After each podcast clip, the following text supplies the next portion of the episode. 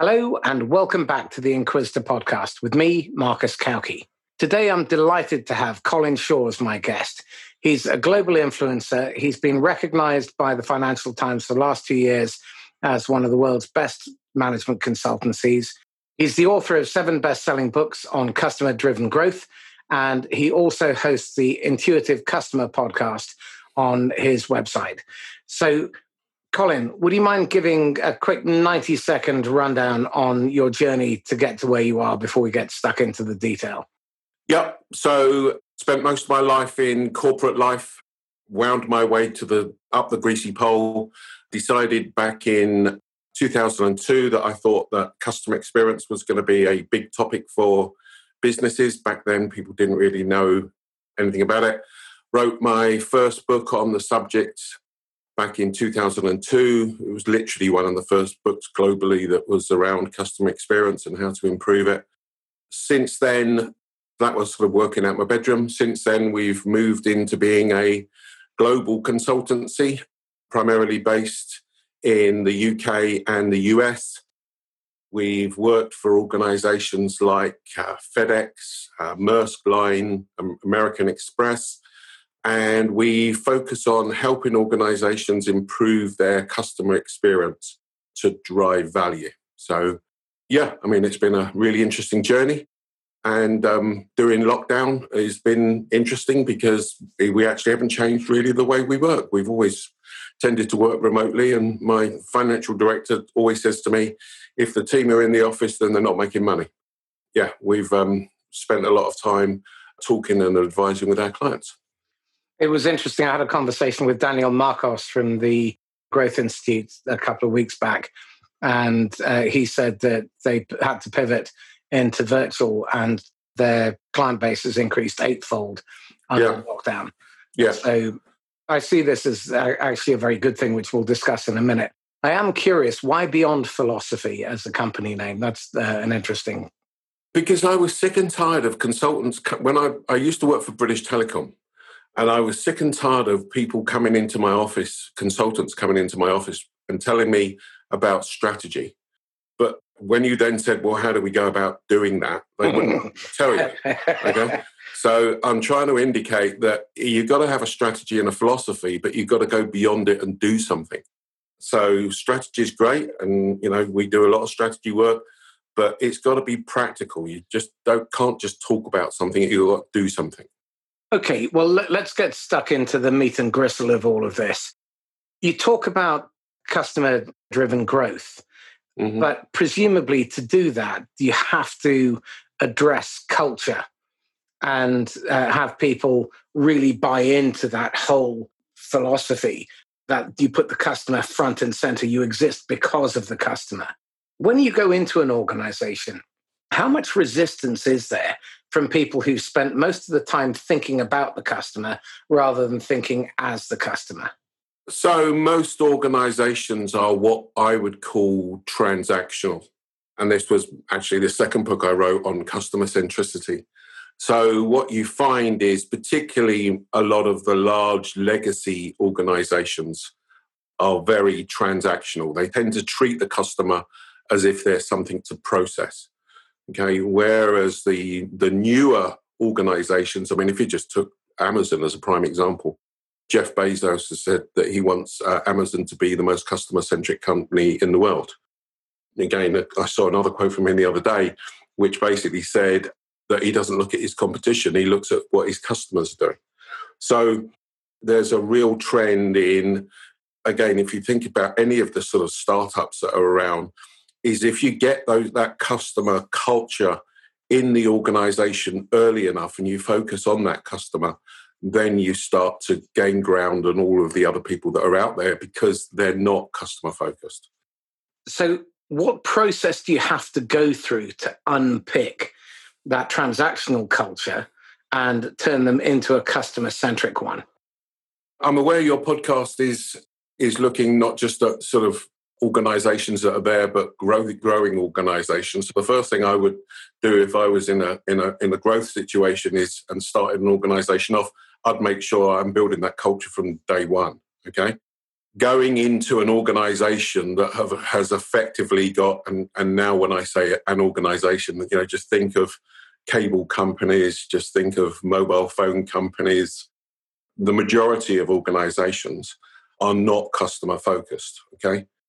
So, uh, what you need to do to unpick it is effectively a couple of things. First of all, one of the interesting things is that when you go into an organization and you ask them a simple question, which is, What's the experience that you're trying to deliver to your customers? Most people cannot articulate what the experience is that they're trying to deliver. Okay. Right. And I would ask your audience to think about what their experiences they're trying to deliver, and then ask other people in that organization your own organization what you're trying to do. And what you'll find is there's no defined experience. And therefore, that means that what happens is because there's no defined experience, marketing do what they think's the right thing, customer service do what they think's the right thing, field engineers do what they think's the right thing, and everybody does something slightly different. And therefore, you get by channel, you get a different feeling of what that experience is like. So first thing is is you've and this applies whether you're new or new or old organization. First thing is you've got to define what that experience is. Now, the experience that you deliver to your customer should drive value. Okay. So right. there's no point in delivering an experience to customers if they don't value it and if they will not spend more money with you. Yeah. So, therefore, by definition, you've got to start off by doing some research to identify what things drive value to be able for you to turn around and say, okay, so therefore, we're going to define that this is the experience that we're trying to deliver. And because we're now delivering this experience, we've now defined that strategically, going back to our company name, Beyond Philosophy. Now, what do we physically have to do because of that? So, how do we evoke those emotions? How do we? Um, so let me give you an example. Maersk Line, the largest container shipping company in the world, worked with us. This was all validated by Forrester, and they improved their net promoter score, which is a way of measuring customer satisfaction, by 40 points over a 30 month period. And that led to a 10% rise in shipping volumes. And what we defined with them was that they wanted their customers to trust them they wanted to, to feel cared for and they wanted to feel pleased. So that was like the strategy. We knew those things drove value. And therefore, now you're into going, well, how do we make our customers feel that they can trust us? How do they make them feel they can feel cared for? How do we make them feel pleased? And that's then the, you know, the implementation of those things. Does that make sense? It does. On the surface, that sounds painfully obvious and extremely simple that from the customer's perspective. But my guess is that it's a lot more complex than that. What are the hoops that you have to jump through, both in terms of dealing with policy, which generally is tells people what not to do, and culture, which tells them what to do, and that the disconnect. How do you manage to ensure that all parties are involved? Because you're talking about a very complex organization with a huge supply chain and lots of moving parts. How do you sure. make sure that they're all coordinated and they deliver those three critical value points? So the first thing is is you have to engage all those different parts of the organization and you have to engage them at a senior level. So typically when we do this with organizations we're dealing with the board okay? Because it's not something that you can just implement uh, within your part of the organization. You get the board involved. One of the key critical parts, and, and we learned, you know, I say we started off in 2002. First three years, we were effectively saying to organizations, yeah, this is a really good idea. You should do this. And rightly so, they were saying, yeah, I can understand that, but show me the money. Uh, you know, prove to me that this works. So what we learned from that was that you have to, to show them the money.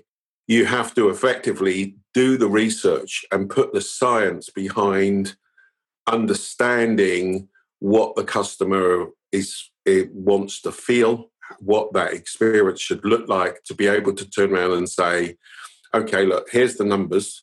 If we make our customers trust us, then that will produce X amount of revenue from that. And therefore, these are the things we need to do. You have to get the, that team to buy into it.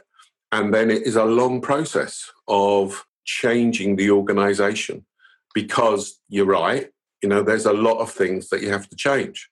It's not just about what that experience is, but you then need to start to think about the policies that you've mentioned. So when you start to think about it, you know, a lot of the policies of, of an organization can cause mistrust. I mean, just think about going into a hotel. You put the bag on your bed, you open up the you open up the cupboard to hang your clothes up, and the first thing is you're confronted with those little coat hangers that are stuck on those little bloody things that all your clothes fall off. Yeah. But what do they tell you? Those things say to you, we do not trust you as a customer. You go into a bank and they put pens on chains, which says, we think you're going to nick our pens. And then you start taking a step back and you go, the mentality of those types of organizations is the customer is trying to defraud us in some way, rather than maybe 1% or 2% of customers are. But you know what? That's actually, we're, we're now imposing that poor experience on the 98% of people that, that aren't. So, to answer your question, Marcus, it's, it is complicated it's multifaceted across the organization. It, you have to think about now, if you're in marketing, well, how do we start to market our services where we can make our customers feel that they trust us and feel cared for? And you have to go into the detail of those things. Well, this then brings me to another one of my big bugbears, which is just how atrocious so much marketing is out there. Mm-hmm. Because it's selfish, it's self centered, it's about us making us the hero, and it doesn't enter into the customer's world in any way, shape, or form. Sure. Bluntly, I think probably 80, 90% of marketing budgets would be better spent on lottery tickets and you'd probably get a better return, certainly premium sure. ones. So, my question is this then how do you get the customer's story? Because I think what you've described there is really about going out and speaking to customers, finding out what they love, what they hate, and making sure that you understand why they buy and what pre- what you do to prevent them from buying. Would that be fair?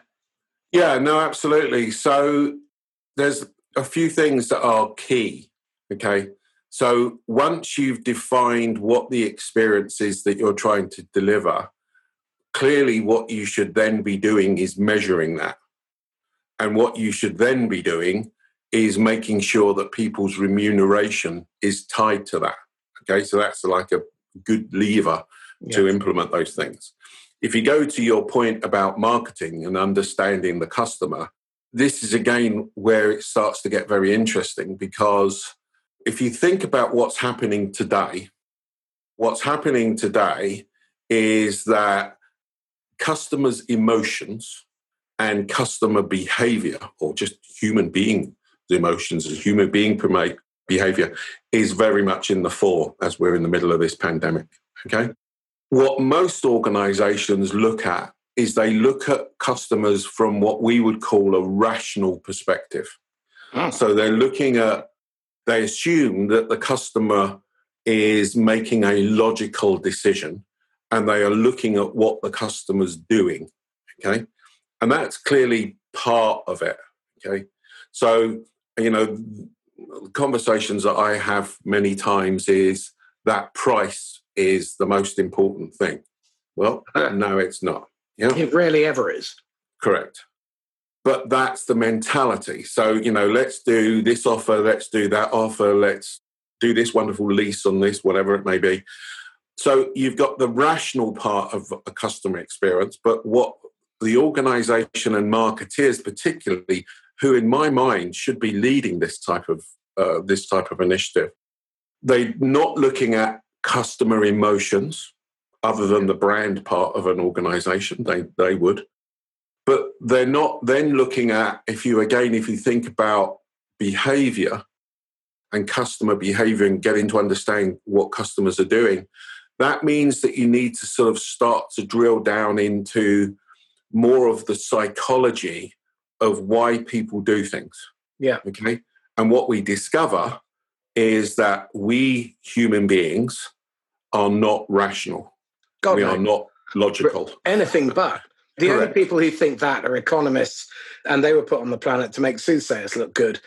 but I have to say, I think that too many marketeers still think that customers are logical. Well, is, and if we have that, this. It, sorry to interrupt. Is that because they're using personas.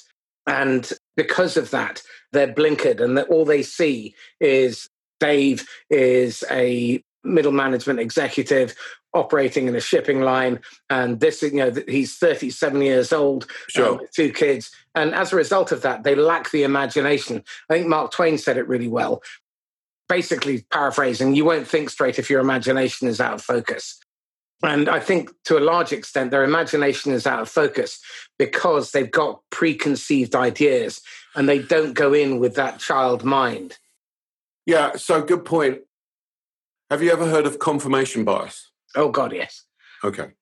so, so, for your listeners that may not have heard, confirmation bias is that basically says that what we do is that when we look at the world, we want to confirm our views of things. So if you think of politics, if you think of sport, or whatever it may be. You look at things to confirm your view of the world. Okay. And therefore, what I think you're describing there is part of that. Okay. So, first of all, the culture, going back to your original point, of the organization constrains people. The measures constrain people. And, you know, who gets promoted? Well, it's guess what? It's the guys that are doing all the things that their bosses thinks are the right thing. And they're the old, let me call it the old fashioned way of looking at things. So I'm not against personas. What I'm against is absolutely that more lateral thinking. And, you know, one of the things that we talk about all the time on the podcast is looking at how customers make choices. Mm-hmm. And therefore, what, what organizations do not do is they do not look into customer behavior in enough depth. Okay. They don't understand why customers make decisions at the detailed level of that they need to. You can then create a persona on top of that if you've if you've understood that detailed level but they don't go into it enough. Well this then raises another question. I, I uh, run a podcast around story permission decision making with three of my partners who are all consummate storytellers. And one of the conclusions that we've come to is that the middle chunk of your customers can't really articulate why they buy and why they don't buy. And the, the advice that they gave so, this is Paul Alexandru, who took Kahoot, which is only a couple of million dollar turnover business, but they have now over a billion users worldwide because they yep. put the customer front and center and they had them spread the word. Martin uh, Lucas, who runs Gap in the Matrix, and he specialized, he's a mathematical psychologist, uh, right. which is a really fascinating field. Sure. And uh, Alex Moscow, who's a consummate storyteller. And their advice is that you need to go to the extremes of your customer base. The people who love you, the raving fans, because they can tell you why they buy and sure. what they don't like. And they will tell you frankly. And also the people who hate you and have dumped you. But that takes an enormous amount of courage to go and speak to people who are just basically slagging you off in the market or who fired you recently. And you have to be ready uh, to take that criticism on board. And just to bring this all together, uh, one of the other things that I think frustrates a lot of customers is they give feedback and then you never hear what uh, has been done with it. So, two points to pull from this. One is I think that you need to go and speak to your customers. And I think senior executives need to speak to the customers so that they're not living in their bubble. And the other piece is that you have to communicate what you've done as a result of this feedback, because otherwise people will just run out of any motivation to give you the answers. So, sure. in terms of what you guys have been doing to go out and get the story, what are you advising your clients to do? Are you doing it yourselves? Well, uh, the answer to that is both. Okay. So, an interesting question, just from a cultural perspective, is to ask yourself how much time do you spend with customers? Or, moreover, how much time do senior managers spend with customers? Absolutely. Because, you know, I love the phrase, you are your diary or your schedule. Yeah. yeah. So just look at your calendar and go, that's what I do. That's what I think is important because that's what I'm allocating my time against.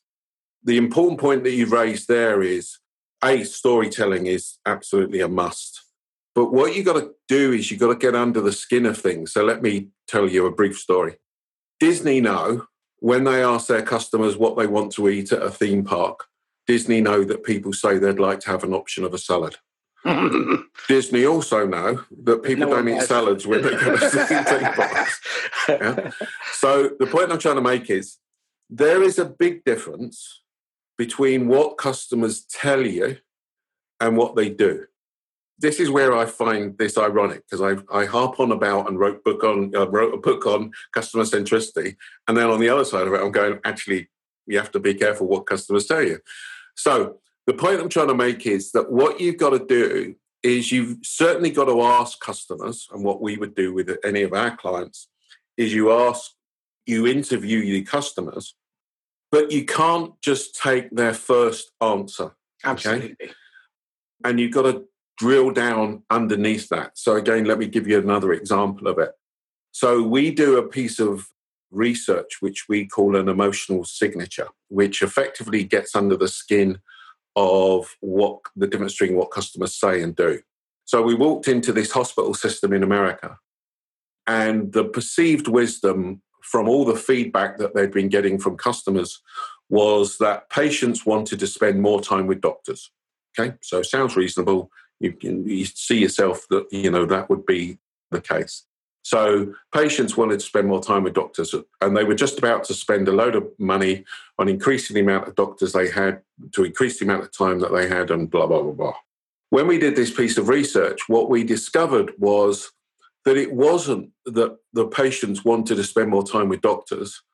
What it was was that patients wanted the doctors to listen to them.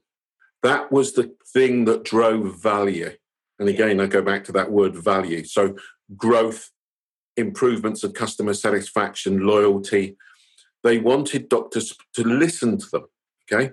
Now, so here's the irony you could have doubled the amount of time that the doctors spent talking to the patient at a great cost, and they would have still been unsatisfied and probably more unsatisfied because you double the amount of time they still don't bloody listen to you. yeah. But when you go into, well, it's because of the doctors aren't listening to them, now you can get into things like, well, maybe we need to train the doctors, maybe it's about making eye contact with the with the patient, maybe it's about, you know, using techniques like repeating what the customer's saying to them so they can say that they've listened to them. And again, what you then start to see is because you're dealing with the real issue that is driving behavior, then you start to see massive increases in growth, uh, etc. It's really interesting that you make this point.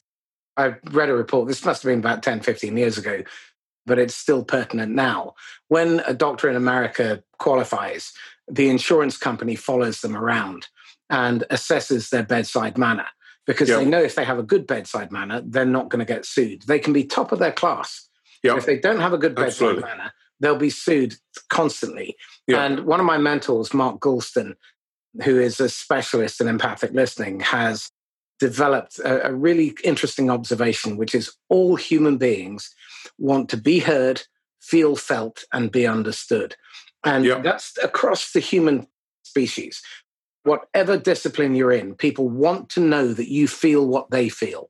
Yeah. You want to feel like you've actually listened to what they've had to say and that you've understood them. Once you've got past that, then most of the barriers have disappeared and you can start working in partnership with them. And so th- this is uh, where I'd like to take the conversation now. How do you make sure that you are partnering with your customer so that you are both getting better as a result? Because I think what tends to happen is uh, vendors and companies have a tendency to try and do stuff to customers or do stuff for customers rather than do stuff with customers. And I look at some of the best tech companies that are growing at hundreds or thousands of percent. And the amount of time they spend partnering with their customers to develop the product, to develop the services, and they do sure. it together. And th- these guys are doing amazing jobs. So I'm curious about your thoughts on that. I think from a simplistic perspective, it goes back to a simple thing, which is recognizing your customers are human beings. And too many organizations don't recognize that customers are human beings. Absolutely. You know, this partnership thing. So, again, this is one thing that really annoys me. And I used to get this a lot of time in corporate life. People say we want a partnership with customers. You know, we want to form a, we want to build loyal customers. What they're really saying is we want customers to give us all their business. Okay. So, you know, it's one way, is the point yeah. I'm trying to make. Absolutely. Okay. Partnership is two ways. So, therefore, it's about what you want and about what the customer wants. And therefore, you can start to feel, and I go back to that word advisedly, whether someone's being genuine or not, whether someone's being authentic or not, whether someone go back to what you were just saying, Marcus, you know, is empathetic. Do they really understand what you're trying to get out of this? Do they really understand that at an emotional level? And I go back to what I said at the beginning, which is, and are they doing something? You know, it's not just about understanding, but are they putting themselves out? Do I get a sense that you're putting yourself out for me, that you're doing something maybe you don't want to do, but you're doing it for me because you know that I want this? And again, too many organizations don't do that. And I think now that is where we're going to, the danger is, this is where we're going to get to within the pandemic and the recession that's hitting the world, is organizations are going to retrench. Okay. I saw this in the 2008 Great Recession. There are organizations who start to say, revenue's going down, this is happening, that's happening. We can't afford to be customer focused. We've got to retrench into what we're good at, etc. Which is absolutely you know the opposite of what you should be doing. Okay, but that's the reality of life. I've seen it happen before, and I'm seeing it uh, happen already with a number of organisations. I think you touched on something really critically important. Around September 2020, most of the relief systems that governments have been putting in place will be lifted, which means that it is going to be an utter bloodbath. Yep. And only the businesses that have really refocused their attention on the customer are going to come out of this smelling of roses. And more importantly, they're going to thrive. I'm looking at these businesses now, and it's a joy to see them. But like you said, there are many that are retrenching. And the first things they cut sales, marketing, recruitment, training, and coaching. Yeah. And net result of that is that you end up being inward focused instead of outward focused. Yes. customer picks up on it and they feel that you're treating them like an ATM machine and they're just a cash generating entity and you're selfish. And when I define partnerships, partners are people who help each other get better. You work together for the better sure. both of you. And I think to build on your point, what I've seen the best partners do is they will say, you know, Colin, I've got to be honest, I think you should go with our competition. I don't think we're right for you. Let me introduce you to people who are better suited to help you. Sure. And the best salespeople do this. And what they also recognize is that they start to see patterns of behavior in terms of when customers stop doing things or what they're not doing. Very often the clues are in those areas. Yes. Most people are seduced by this whole thing of big data, which actually is, um, I, I think, also exceptionally damaging in most cases because they're being flooded with all this information.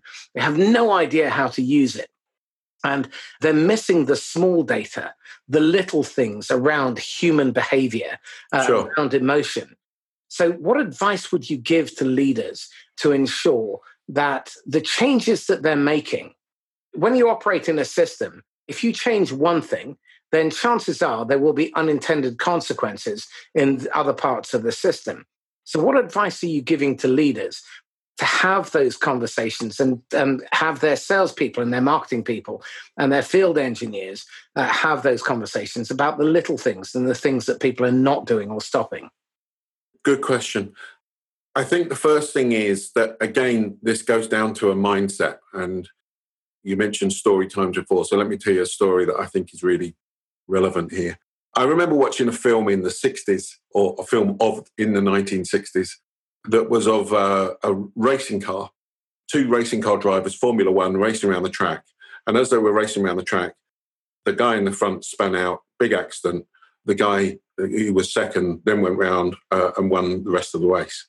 And he was being interviewed afterwards. And the interviewer turned around to him and said, When you saw the, the, the first guy spin out and have this terrible accident, did you slow down?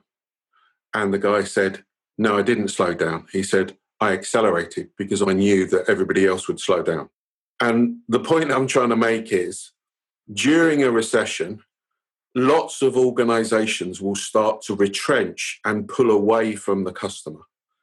This is people's opportunity to put their foot down on the accelerator and spend more time with the customer and therefore create a gap between them and their competition. So, th- this means spending more time with them, understanding them, doing things to help them that don't necessarily pay you pay you money today because let's again be clear this is the time you want to retain your customers you Absolutely. don't want to lose them yeah and you don't want to lose the, a loyal customer because you started to to uh, retrench. So looking at a customer again going back to numbers you know looking at a customer from lifetime value okay? Look at the lifetime value of the customer. Don't just look at the fact that the the revenue from this customer will be x this year. And to your point about big data there's a big hole in big data. And the big hole is people don't understand, don't look at it from a behavioral perspective. So, again, on our podcast, The Intuitive Customer, we talk about understanding customer behavior, understanding the biases that we have, understanding things like uh, prospect theory and loss aversion, and then being able to turn around and say, okay, well, look, this is actually what the data is showing us. It's not that. And going back to the conversation about the blinkers, you know, the danger is, is you look at that data with blinkers on and you then miss out on the big takeaways that you have. So it's absolutely about keeping the customers that you've got today and talking to them, doing things for them, showing that that you are in a partnership and you're building that relationship with them, and then you'll be building customers for life. In in my my book, when you're in these times, this is the acid test. It's easy talking about this stuff when everyone's making money. You know, somebody once said to me, "I thought it was a great phrase." When you're making money, everything's funny. It's not anymore. This is serious stuff now and this is where relationships are truly built over a period of time. I was interviewing Mark Schaefer, brilliant marketeer. His book, Marketing Rebellion, is definitely worth a read for any of you who um, are interested. And uh, he was in Alcoa in his earlier career. And what was really interesting was when recession hit, there was one small customer of theirs that could have gone to much cheaper providers, but because in a previous recession, when times were tough, this startup business really needed help. And Alcoa put their hand in their pocket and served them well. The father on his deathbed actually said, Son, always stick with Alcoa. So when the recession hit, despite the fact they could go with someone else, they stuck with Alcoa. And that whole piece of account about account retention is really key when you look at the stats on this, the figures vary, but anywhere between six to nine or 12 to 15 times more the cost of acquiring a new customer yep. selling to an existing one. And because people have this transactional mindset, they're looking at the cost of the transaction uh, if they're looking at the cost of sale at all. And what yep. they're not doing is they're not thinking about the lifetime value of that customer. And my pal Fraser Hay always says that what you should be investing is about a third of the lifetime value of the customer in marketing and acquiring them. Yeah. Now, if you make that kind of investment and you play the long game, then what you end up with is a balancing out.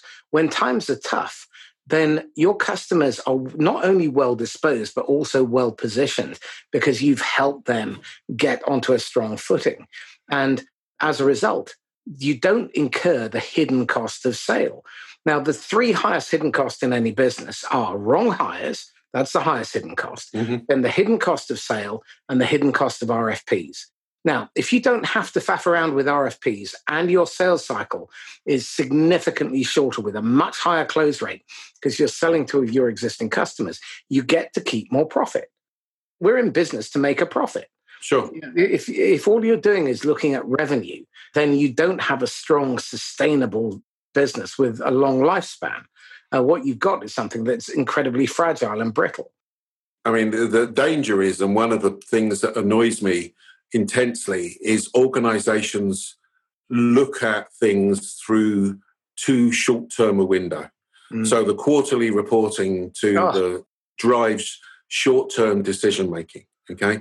And that kills that kills businesses. I mean, one of the successes in my view of Amazon has been that they've been customer focused. They look at customers and the customer data. You know, they they've got an incredible amount of data now on just on the behaviour that we all show. But you've got to look at customers more from a what's going to be like in you know five years time with them rather than what's going to happen over the next six months because that's where you as you exactly said you'll start to gain more profit with them because actually they'll need less resources, they'll stay with you, you won't need to spend so much time on marketing, so on and so forth. Which then brings me to the next piece, which I think is lack of attention. Attention is a currency, you pay attention. And I, I think one of the problems that I see in many organizations is they transact and then they disappear and they only come back for the odd drive-by shooting for renewals or when they're here to sell yep. something else. So, again, from the customer experience perspective, what are you advising your clients to do in terms of maintaining that ongoing conversation and uh, that ongoing mutual accountability between you as a vendor and them as a customer, holding each other's feet to the flames? Absolutely. So, if you look again, at, as you rightly say, if you look at some of the models, you know, particularly say insurance, you know, Mm. You buy the insurance and then they don't. You don't hear from them, and then, then suddenly it comes to renewal, and they're they're really interested in you again. So you've got to do it over a period of time. I think it's interesting with the subscription models and the sort of subscription economy that's starting to come up. You're starting to see a lot more people in what they're calling customer success, which I think is the right thing, which is effectively going you've got to to have a structured conversation with these customers for a, a long period over a period of time and not just when it comes to renewal. So uh, we would be abs- we are absolutely advising our customers to make sure that they're staying in contact with those customers and ideally building a relationship that's a more personal relationship with those customers. So it's the same person. And then you're going back into the whole conversations about CRM and making sure you're collecting the right data and giving people time to. I mean, just phoning a customer and going, "Hi, just want to see how you're doing. You know, what are the issues today?" I'm not going to try and sell you anything. I'm just genuinely interested in how you are and you know, are there, are there any issues? Just things like that, uh, which a lot of organisations would just see as a cost, rather than I would even put that down as marketing. You know don't spend so much money on advertising. Just get people to to phone them. I, I mean, I think you know um, you've heard of Zappos in the states. Yeah, absolutely. Yeah, Zappos say that the telephone is their biggest marketing tool. So they don't have restrictions on how long an agent would be speaking to the customer because that's where you're building the relationship. That's where you're building that bond. One of the things I teach my clients, well, a couple of things in terms of the process, is that when you make the initial sale as a mandatory part of the relationship, is that you have quarterly reviews and yep. they're quarterly value reviews instead of quarterly business reviews. So it's not turning up to flog them something else. A quarterly value review is based on client centric satisfaction. So you put yourself you put yourself in a vulnerable position where you invite the customer to identify the things that they that are important to them and they will measure you against. And each quarter you go and you establish whether or not uh, you have met or exceeded their expectations. Yep. Between times, uh, I teach my clients to do something called a recon call. And recon is a, uh, an agenda or framework. It stands for remember, evaluate, changed opportunities, and next steps. Remind me what we agreed to talk about between now and the last time we spoke, or remind me what we agreed to do. Evaluate us. And I'm interested in the negative feedback. Tell me what promises we haven't kept, any expectations we haven't achieved, anything that you're not happy with. So you're inviting that negative feedback so that you can do something about it. So next time yep. you go back for a remember, then hopefully you've done something to improve it. Which brings us to the C, which is changed. What has changed for the better? What surprised you? What's improved? What value have we delivered? Where are the opportunities for us to help you more over the next 90, 120 uh, days? And what are the next steps that you want to execute and you want us to take? And the net result yep. of that is always deepening the relationship and building trust based on behavior because yep. talk is cheap. And yep. in, the, in this world, in this economy in particular, you need to be somebody who actually lives up to your word. And you don't need written contracts when you're actually somebody that they trust. It's a good idea to have them, don't get me wrong. But what people are expecting is sure. that you are somebody who makes promises that you keep. Sure. And that's very rare. Yes. day and age. Yes, it's it's too rare, unfortunately. I always find it funny actually because you know when we're dealing with clients, they obviously say to us, "Could you sign an NDA?" And we go, "Yeah, sure." And the interesting part is we don't do anything different with customers that we sign NDAs with and customers we haven't signed NDAs because it's just about the way that you you deal with someone. So tell me this. I'm really interested in the whole recruitment piece as well, because mm. getting the right people on board sure critical. When you're advising your clients, how are you advising them to look for people who are genuinely customer centric? What sure. are the qualities that make up somebody who yep. lives and breathes that philosophy? Yeah, good question. My second from last book was called um, happy people give you or happy employees give you happy customers. So let's go back to the principle that we talked about before. So if we took Maersk line which is they want customers to feel trust cared for and pleased okay? So again this is why I don't, I part of it i just don't see as being rocket science but apparently it is. So guess what? You need to employ people who are good at making people trust them feel cared for, and feel pleased. So, if you take First Direct in the UK, First Direct have always been one of the leading banks and leading organizations for having a good experience. They will only employ people from the caring industries. So they uh-huh. don't employ people from financial services because financial services people have blinkers and therefore they would employ teachers and care workers and so on and so forth because they've got that inherent ability to deal with customers. Goes back to your word empathy. So one of the things again practical stuff that i would be looking at doing is once you've defined your experience then you can start to look at emotional intelligence and literally giving candidates a test on their level of emotional intelligence because a higher level of emotional intelligence when dealing with customers will absolutely help. I mean, I, I, I give you a, a, one of my favorite stories is I've got a really good friend called Stuart, and Stuart is the life and soul of the party. Okay, but you can't trust the word the bloke says. Okay, it is the life and soul of the party, but he just exaggerates everything. Okay, so you just have to ignore that. So if you're trying to employ somebody that's good at trust, don't employ Stuart. If you're trying to create an experience that's fun, employ Stuart.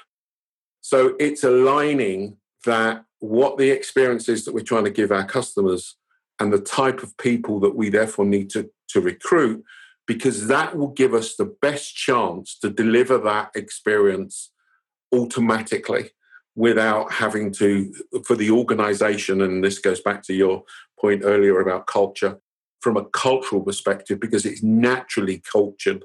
The natural culture then is you're full of people that are, are trying to do trust, cared for, and pleased.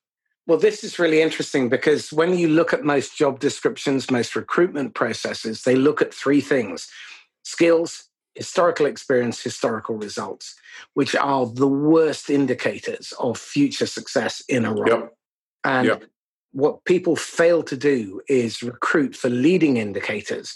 And this is again because of blinkers and tradition, because that's what's always been done. And typically it's cut and paste the previous job description, maybe tweak it a little bit. And what they don't do is they don't spend time talking to people who are in the role to find out what they actually do every day and uh, looking at things like their habits, their yeah. cognitive abilities, their attitudes, their beliefs, their values.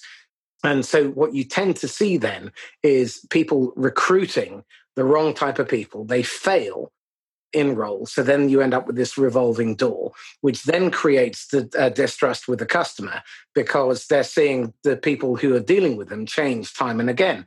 Correct. And I was speaking to Tamara McMillan, who is the senior VP for Virgin Media. And what was really interesting was she was saying that it takes three years for somebody to actually settle, really settle into their role. Sure. Now, if you're churning people every 12 to 24 months, sure. you're never going to get people who are operating at peak performance. So the experience the customer receives is terrible. Yes, and it's obviously not good for the organization and everything else. And when you were just saying that, I mean, if, if you think of the average tenure of a CMO, uh, chief marketing officer, it's probably 18 months or something like that before they're they're replaced, which then has a knock-on effect throughout the whole of the whole of the organization. I think what's going to be really interesting is how the dynamic of where chief executives come from, I think is going to change. It's no longer going to be the CFO and VP of sales. I think it's going to be the VP of customer experience. I think it's going to be the head of data analytics and I think it's going to be the part, uh, the channel chief, because those are the three people who have that massive view of the entire organization and the customer ecosystem. And in all cases, the good ones are people centric, and they are focused on looking for the real insight that tells you how people actually behave in the real world. And I think that the day of the CFO and the VP of sales being chief executive, I hope is numbered. What are your thoughts? The bit I would expand on would be that I totally agree, but you're not going to find, if I was putting a number on it, I would say 60% of organizations aren't like that. But I think during this pandemic, there's going to be a clear out, basically.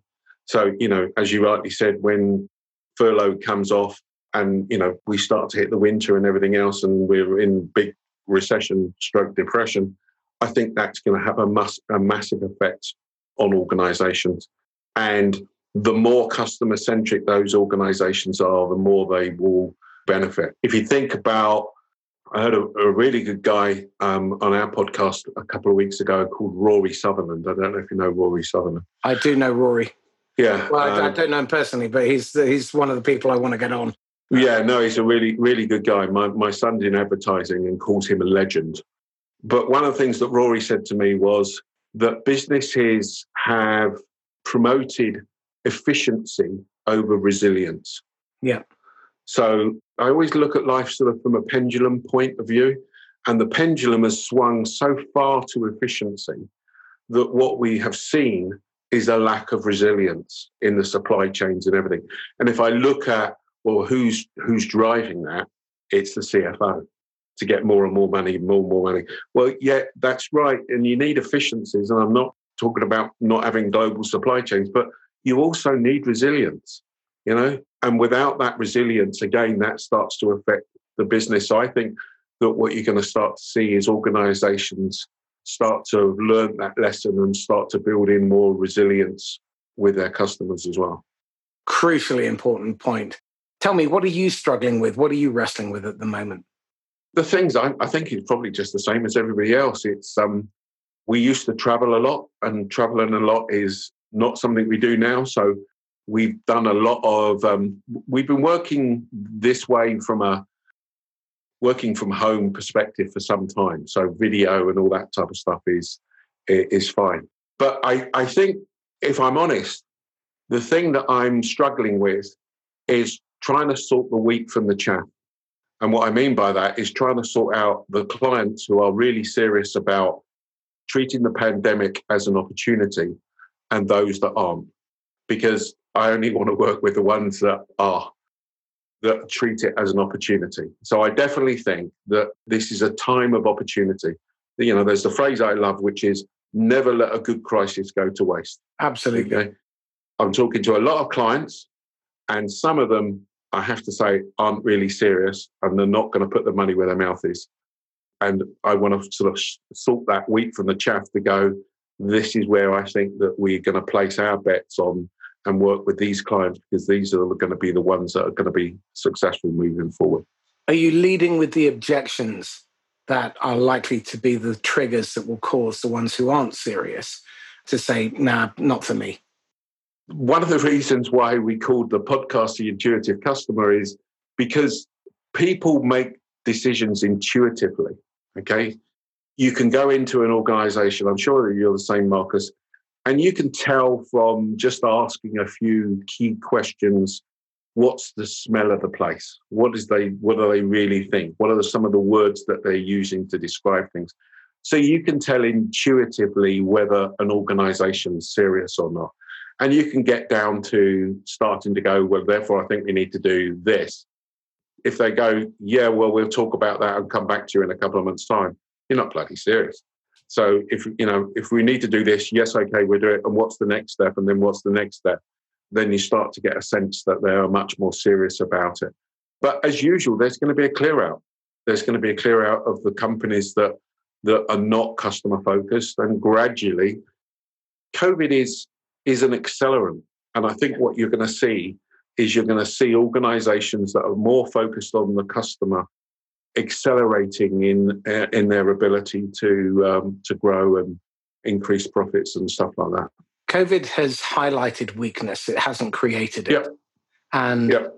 to build on the point you were making, I think the key is to go for the no rather than trying to get people to say yes. Encourage people to disqualify you out quickly. Yeah. Early win is like saving a goal. Um, yeah. Been on goal totally. Okay, tell me what what are you being influenced by in terms of what you're reading, watching, listening to that you think other people should really pay heed to?